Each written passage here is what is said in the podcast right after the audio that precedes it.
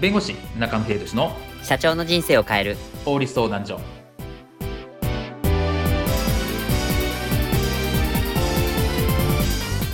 こんにちは弁護士の中野秀俊です。こんにちはアシスタントの堀内隆です。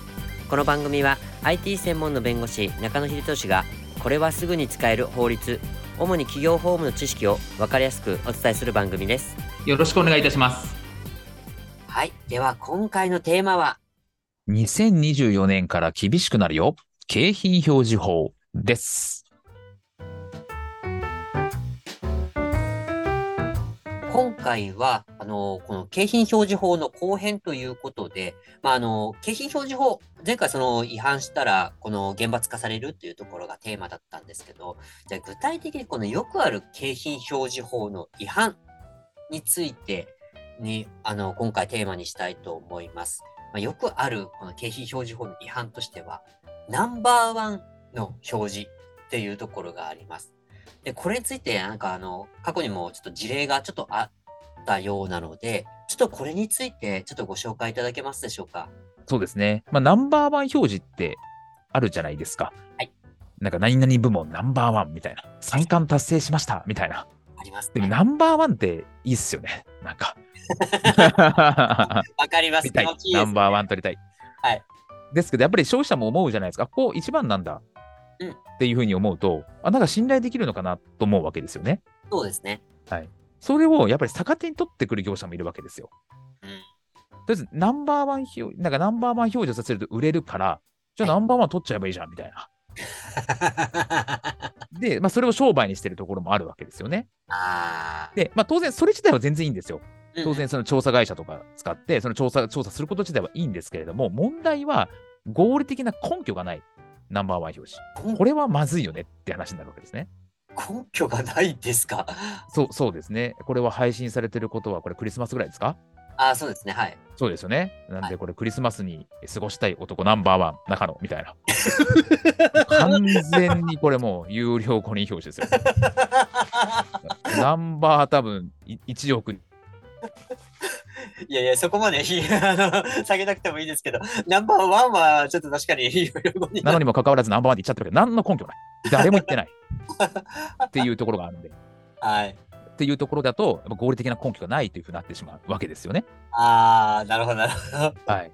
で、まあ、これ、別にこれでね、えっ、ー、と、言った、今言ったようなところだったら、はい、実害はないのかもしれない。そのあいつバカだなっていうぐらいで済むのかもしれませんが、これが、例えばじゃあ、クリスマスに食べたいケーキナンバーワンとか、クリスマスに欲しいプレゼントナンバーワンって言った場合に、やっぱり買っちゃう人もいるかもしれないですよね。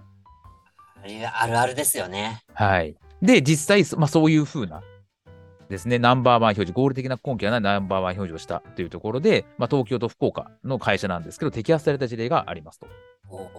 で、この摘発されたところなんですけど、なんか元をたどってみると、同じマーケティング会社が調査をしたらしいと。へで、まあ、ここの会社に今納品するっていうんですかね。で、その会社が摘発をされたというところになるわけですと。なので、まあ、これ景品表示法違反、まあ、有料誤認表示といって、いわゆる実際よりもよく見せてる。本当はナンバーワンなんかじゃないのに、ナンバーワンと表示しているっていう話なので、まず景品表示法違反になるというところになります。ですよね。その、なんか、ちゃんとこれ調査をきちっと取ったのっていうところがそもそも論としてこれ出てきてますもんね、これなんか。そうですね。で、ナンバーワンを言うためになんですけど、当然ちゃんと調査をする必要があるわけですよ。はい。なんとなく自分でこうなってます。クリスマスを過ごしたい男です、みたいな。自称です、みたいな。だと困るわけですよね。そうですね。どういうデータに基づいてそういうことを言ってるのか。そしてそれをちゃんと引用する。っていうところが必要になってくるわけですよね。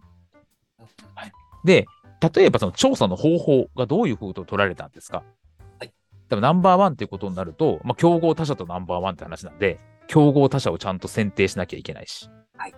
はい。どですね。というところになりますと。あと、獲得のフレーズ。はい。ですよね。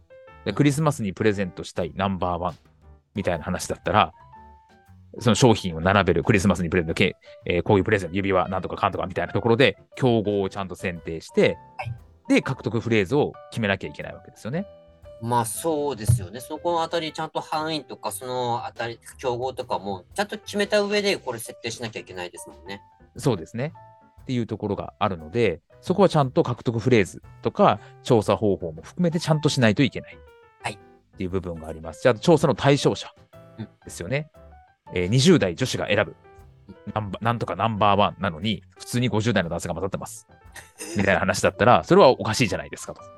そうですね。嘘じゃん、それってって話になるわけですよね。はい、はい。っていうところがあるので、まあ、これは非常に注意が必要ですとうんいうところになるわけですと。うんで、まあ、ナンバーワン表示に関してはガイドラインとかもあるので、はいまあ、細かくはそこ見ていただければいいんですけど、こういうふうに調査しましょうとか、こういうふうに分析しましょうとか、競合の選定はこれぐらいにしましょうみたいな、まあ、結構細かく載っているので、その通りにちゃんとやんなければいけないとうんいうところはあるかなというふうに思います。わかりました。この調査とか、このこのデデータって使うのって、その引用元がちゃんとこれやってるのか、ちゃんとした会社なのか、そしてそこは出元はどういうどれだけのものかっていうところを、あのきちんとちょっと明確に、かつ正確に調べられてるっていうところっていうのを、これ本当にちょっとちゃんと、まあ、消費者側もなんかこう見なきゃいけないのかなっていう感じもなんかしてきますよね。なんかこううそうですね。で、えー、とこの先ほど摘発された例も、結局、マーケティングの会社、その調査会社が実際行ってるわけですよ。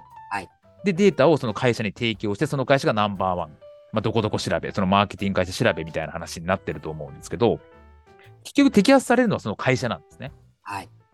なので、いそういった会社に依頼するのは全然いいんですけど、はいその会社がどういう方法でやっているのか、はいでどういう根拠に基づいてその？ナンバーワンのその対調査の対象、調査の選定、獲得フレーズをしているのか、法律的に問題ないのかみたいなところは、きちっとやらないと自分たちが被害を受けちゃうんで、こそれですよね。はい、だからマーケティング会社がダメだったんですみたいなこと言っても、いはいやいや表示してるのお前らだからって話になっちゃうんで、それそれは通用しないので、それですよね。依頼した外注先、外注選定したあなた方が悪いでしょっていう話になっちゃいますもんね、結果的に。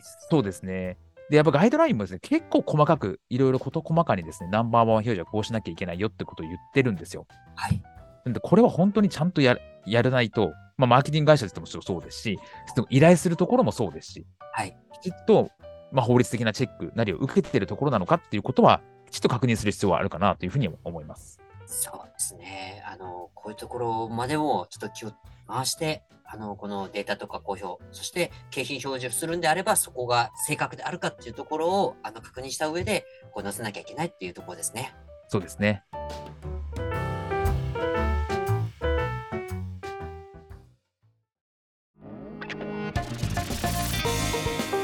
今回の弁護士中野秀俊の社長の人生を変える法律相談所はお役に立てていただけましたでしょうか？